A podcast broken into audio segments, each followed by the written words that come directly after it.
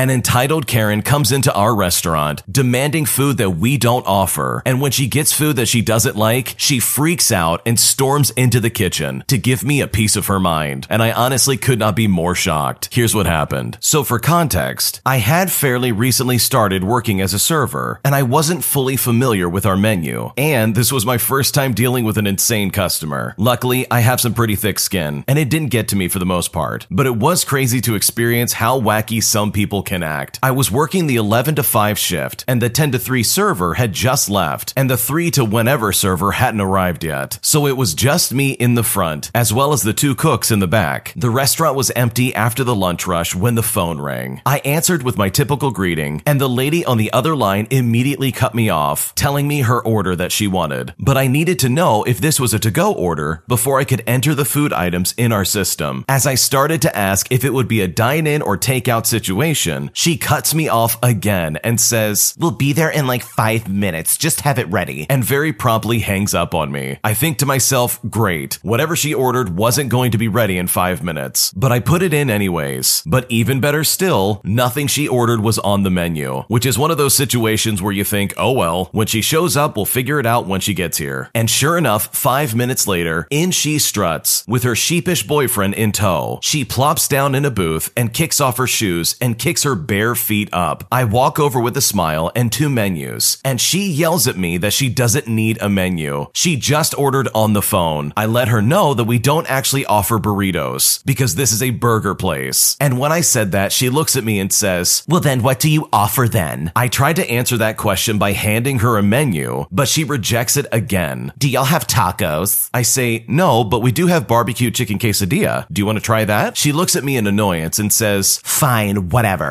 The sheepish boyfriend had taken a menu and decided to order a Caesar chicken salad. I go to the back and I start making the salad, and I can hear her on her phone loudly complaining about me and calling me all kinds of vile things. Their food comes out and she takes one bite and spits it out in front of us. She starts screaming, Why is there barbecue on this? By now, the general manager was aware of what was going on, so he went out there to try and handle the situation. He comes back into the kitchen with a quesadilla to make a new one without barbecue. And what happens next absolutely blew my mind, as this entitled Karen crossed a line I never expected. Seconds later, the lady burst into the kitchen and actually said, Actually, I don't even want it anymore. She then turns to me and starts to scream at me about how she was a server once and decided to give me some advice about how to do my job. Mind you, she went back into the kitchen to try and give me this advice, but I just looked at her with a sweet smile and thanked her for the advice. She then stormed out of the restaurant. Her sheepish boyfriend stayed to finish his salad and came up to the register to pay. He said to me, I'm very sorry, and left a great tip for me on his way out, which may be the only good thing that came out of this interaction. What an absolute weirdo. This lady not only calls in trying to secure her order, which by the way, that's very strange for a sit down restaurant, but she also comes in and kicks her shoes off and puts her bare feet on the table. That alone is absolutely disgusting.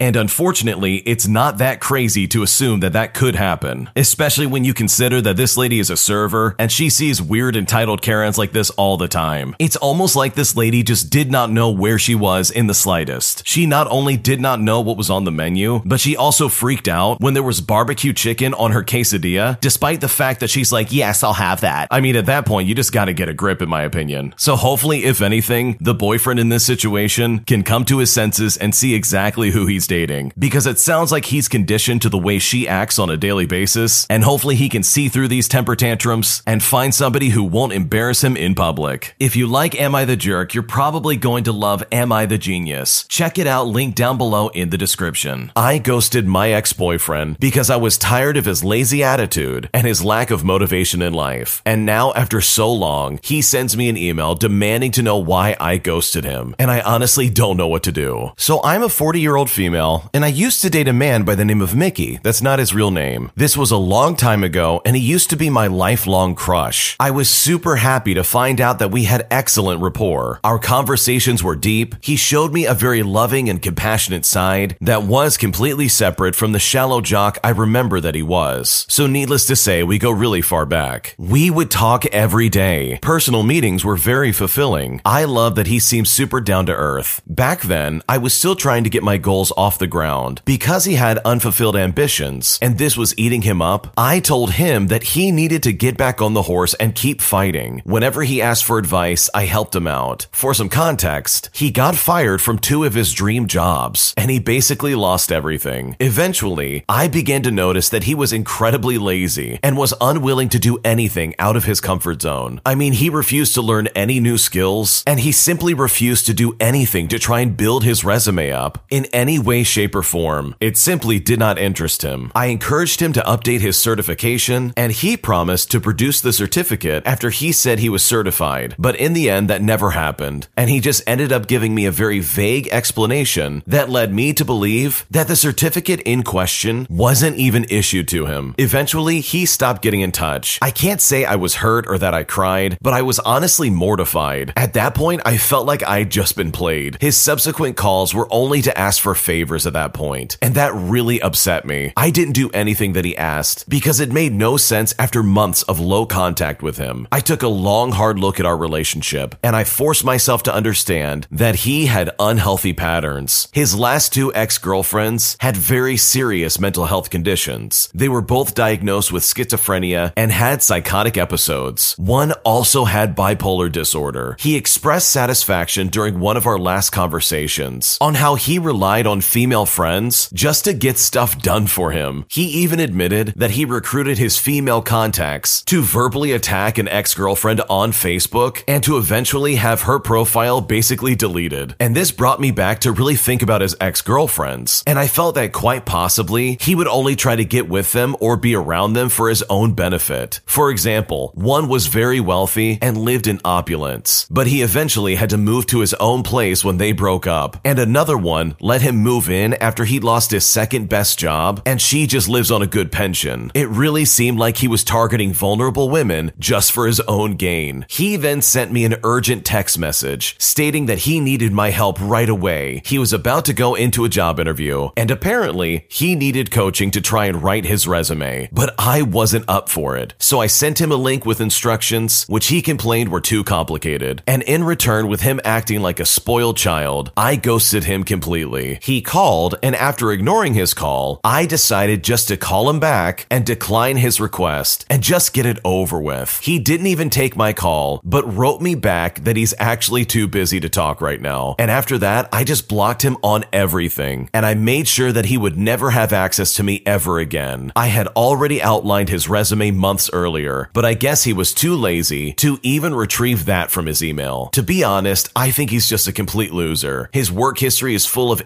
inactive gaps, and everything is truly underwhelming. What turned me off was his willingness to let someone else do the hard work for him. He literally had no drive in his life. Fast forward, and I actually have an email from him after such a long time. He wishes me the best, among other things, and is currently begging me to tell him why I disappeared. Now, I hate lying, and I don't think it's okay just to say, I cut you off because you're a complete leech, and I think you're a complete loser. Frankly, I ghosted him because I felt that even talking to him was truly to no avail. I honestly just want to close this door for good and move on with my life, but I'm honestly not sure how to do it, and I don't know what to do. It really sounds like your ex boyfriend is a complete leech. I mean, it really does sound like he just plays his ex girlfriends for his own benefit, and that's about it. Like he doesn't consider anybody else's feelings, and he just wants people to basically run his life for him, which really is not fair for you or anybody else he's ever dated. That's honestly super toxic, and you can do so much better than that. I think you also need to realize that you really don't need to explain yourself to this guy. Like, he does not deserve any kind of explanation in the slightest. If he's not self aware enough to see exactly how toxic he's been and how he basically takes advantage of people left and right, then he really is the one with the problem, and he should figure that out for himself. Because I bet you you're the first person to ever put your foot down and say, Nope, I'm not talking to you anymore. And it probably completely blew his mind that you brushed him off and ghosted him. So, whatever you decide to do, just know that you have it right. This guy is a complete loser, and you 100% don't owe him a single thing. My boyfriend threw a temper tantrum after I asked him very kindly to please trim his beard as it bothered me when it touched my cheek. And now, because I said that, he's acting incredibly childish, and I honestly don't know what to do. So, my boyfriend does not really give lots of attention to his appearance. So, he really doesn't do much about clothing or about the way he appears. The other day, I asked him sweetly by text message, stating, Hey, if you wanted to, could you trim your facial hair the next time we meet? Because it hurts my face when we're close to each other. I also continue telling him that I think you look better in my eyes with your facial hair trimmed as opposed to it just being grown out. When I sent him that, he only pressed the like button, which usually happens when he is mad. So the next time we meet up, he came without his facial hair trimmed, which was okay, but I felt something was wrong. And later, he started a discussion asking me if my attraction to him is influenced by something so trivial as facial hair. I responded to this by saying, No, I like that too, but I honestly find you much more attractive if you take care of your facial hair, as well as your appearance in general, instead of just leaving it unkept. And after he said that, he finally said, It's okay if you ask me, but you shouldn't be telling me what you like, because I already knew that. Now, as a side note, his facial hair is not fully developed. It has random patches, as well as lone curly hairs at random places. The last time he trimmed it was when he went for a haircut at a barber five weeks ago. So the result was long hairs and patches, and it really was not pleasant to the eye, and it just did not look good, nor did the feeling of it rubbing against my cheeks feel good at all either. He didn't seem satisfied with my answer, so he then said, This is like you're trying to micromanage my appearance. This is who I am, and I find it extensive and exhaustive to trim my facial hair more than once every two weeks. Now, when he said this, I was taken aback, and I explained to him that it was okay not to do that. But I then asked, Don't you care about how I feel about your looks? It's not like I was asking you to shave your hair every day with a razor. I'm just asking you to trim it back just a little bit. He then said, It shouldn't matter if you love me. If you want a guy that's regarding himself as a jewel and is taking care of his appearance all the time, that is not me. I find that kind of cringy. At that point, I ended the conversation because I found it absolutely exhaustive to fight over something so trivial, but I can't shake the feelings that he really started this argument for something so benign and easy to do. The next day, he came home again untrimmed and asked me, So, were you expecting me to come in with my hair trimmed again? And at that point, I just didn't even reply. It's too exhausting and it's starting to not be worth my time. And at this point, I don't know what to do. Your boyfriend's being a little overdramatic, don't you think? I mean, it's just facial hair, and he really is contradicting himself left and right. He said that he doesn't really care about his appearance and highly implied that he won't be taking care of his appearance anytime soon. And his excuse to not want to shave every two weeks is really, really lazy in my opinion. Like that literally would just take five minutes, if anything, to take care of. So he's being really ridiculous. I think this might be a case where this guy just doesn't like people telling him what to do, so he will go against the grain just to try and prove some kind of weird point. And in my opinion, that's just like super toxic. There's no need for that. It's just really weird. And if anything, that in and of itself is incredibly cringy. And to top it all off,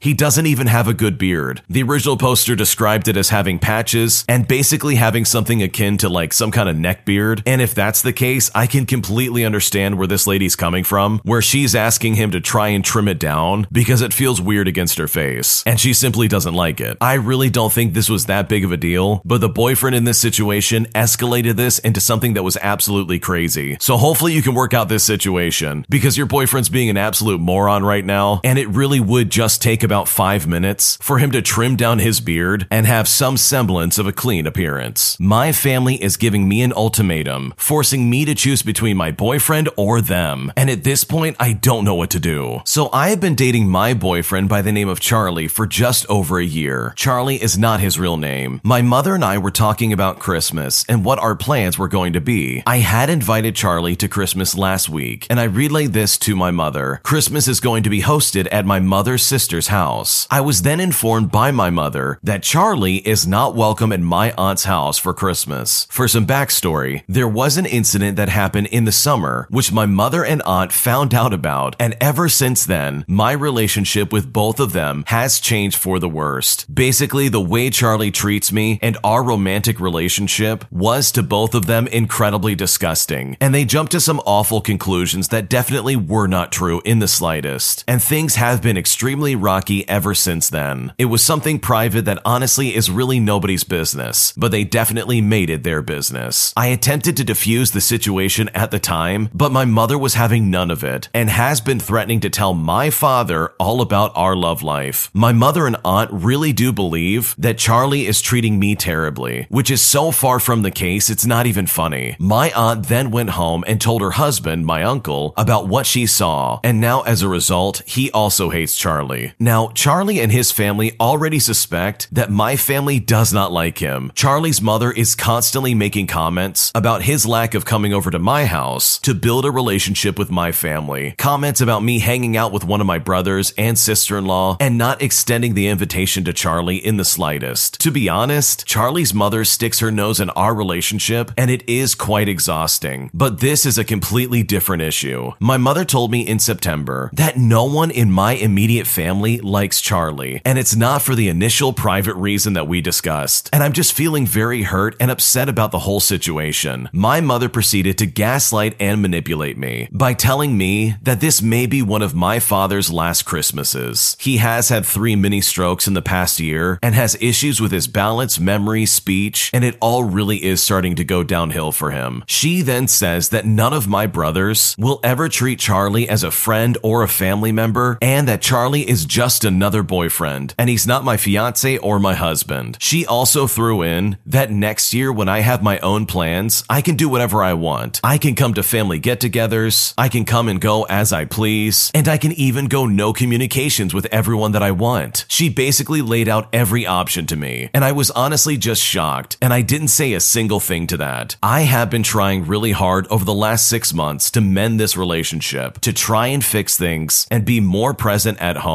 I was spending a lot of time with my boyfriend at his house, as well as with his family, and ever since then, I have scaled back dramatically. And for this to be dropped on me all of a sudden is just a major blow. The conversation ended with my mother actually giving me an ultimatum. She said I can either have Christmas at my aunt's house without Charlie, or I can have Christmas with Charlie and his family. So now I'm at a point where I don't know how I'm going to be able to show my face at my aunt's house after this. So do I now go to Christmas at my aunt's house without Charlie? Or is there another route that I should go? I just do not know what to do because either way, I disappoint someone very important to me, and I will be the one ending up very heartbroken and very hurt. And at this point, I don't know what to do. Your mom is being incredibly toxic. For starters, the fact that they're putting their nose in your business is absolutely disgusting in my opinion. I spared some details in the beginning of this story about their romantic relationship, but needless to say, the things that they were getting upset about really is nobody else's business but the original poster and Charlie. And I'll just leave it at that. But when it comes to your mom actually giving you an ultimatum of any kind, this is like narcissist 101. Anytime there's some kind of ultimatum that pops up in conversation, that in my opinion is a massive red flag. And that should be a very clear indication that what's happening currently is not right. So hopefully this can all work out for you because it really does seem unfair for you to have to choose between your boyfriend or your family. And hopefully there's some kind of future where Charlie is welcomed back into the family and there won't be so much tension in your lives. My partner's mother is unbelievably toxic and truly will be the reason why I choose not to marry him because of the way she treats me. And I'm at a loss and I really don't know what to do because my boyfriend refuses to address these issues with her and draw some kind of boundaries to prevent her from treating me like garbage all the time. Here's what happened. So I have been in a relationship with John for the last decade. John is not his real name. Due to circumstances surrounding my family, I've lived with him, first with housemates, and now on our own for the last nine years. We have had our issues over the years, but we've worked hard to get through them. We are now in a better and more stable and secure place than we have ever been. And right now, we're talking about marriage and children far more seriously than we ever have in the past. Now, the only issue in all of this is his mother and his immediate family unit. His extended family are amazing people,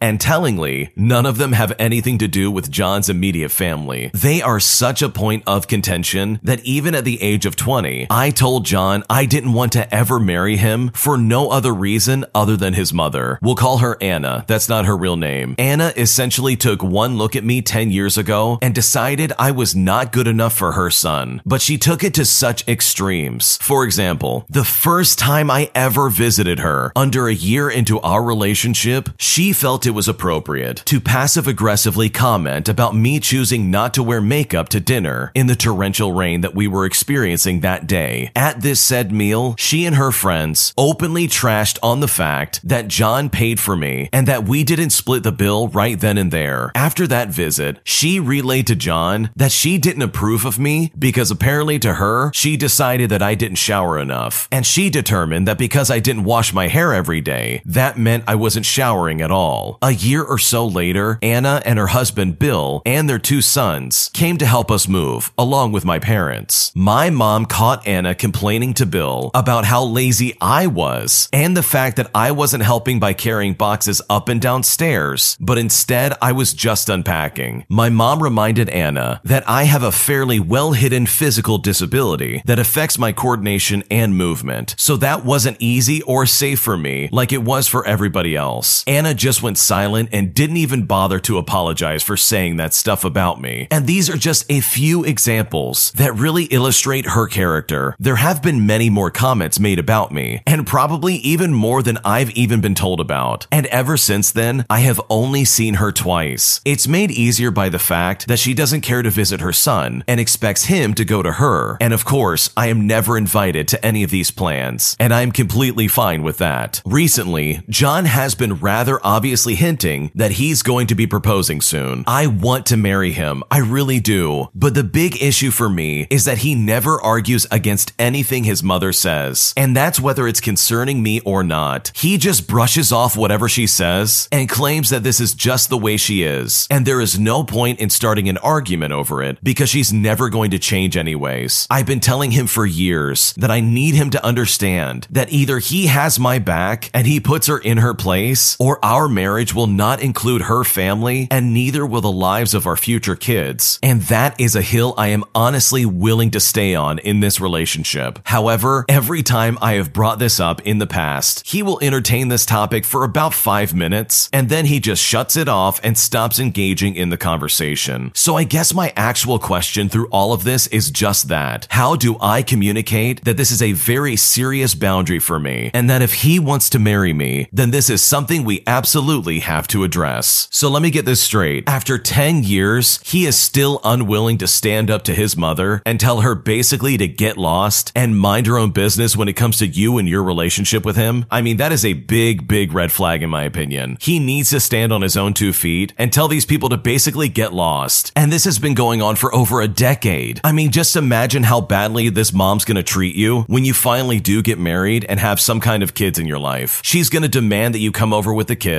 and she's probably gonna treat them like garbage as well. There really is no fixing the situation with your mom, aside from your husband getting involved and setting a very clear line in the sand and basically telling her, hey, this is my wife. You're not gonna talk to her like that, and you're not gonna make these kind of nasty remarks ever again. Otherwise, you are out of my life. I don't think that's an unreasonable thing. If he really loves you, he will recognize that the way his mom is acting is incredibly toxic and completely inappropriate moving forward. So hopefully he understands where you're coming from, because otherwise, this is going to be a rough marriage if you do decide to go through with it. His mom is toxic, and she really does not deserve any part of either of your lives. Thanks for watching. When you subscribe, make sure to hit the bell to turn on notifications so you never miss a video. To finish listening to all the stories, use the playlist at the top of the description. And if you like Am I the Jerk, you're probably going to love Am I the Genius. Check it out in the description below and subscribe.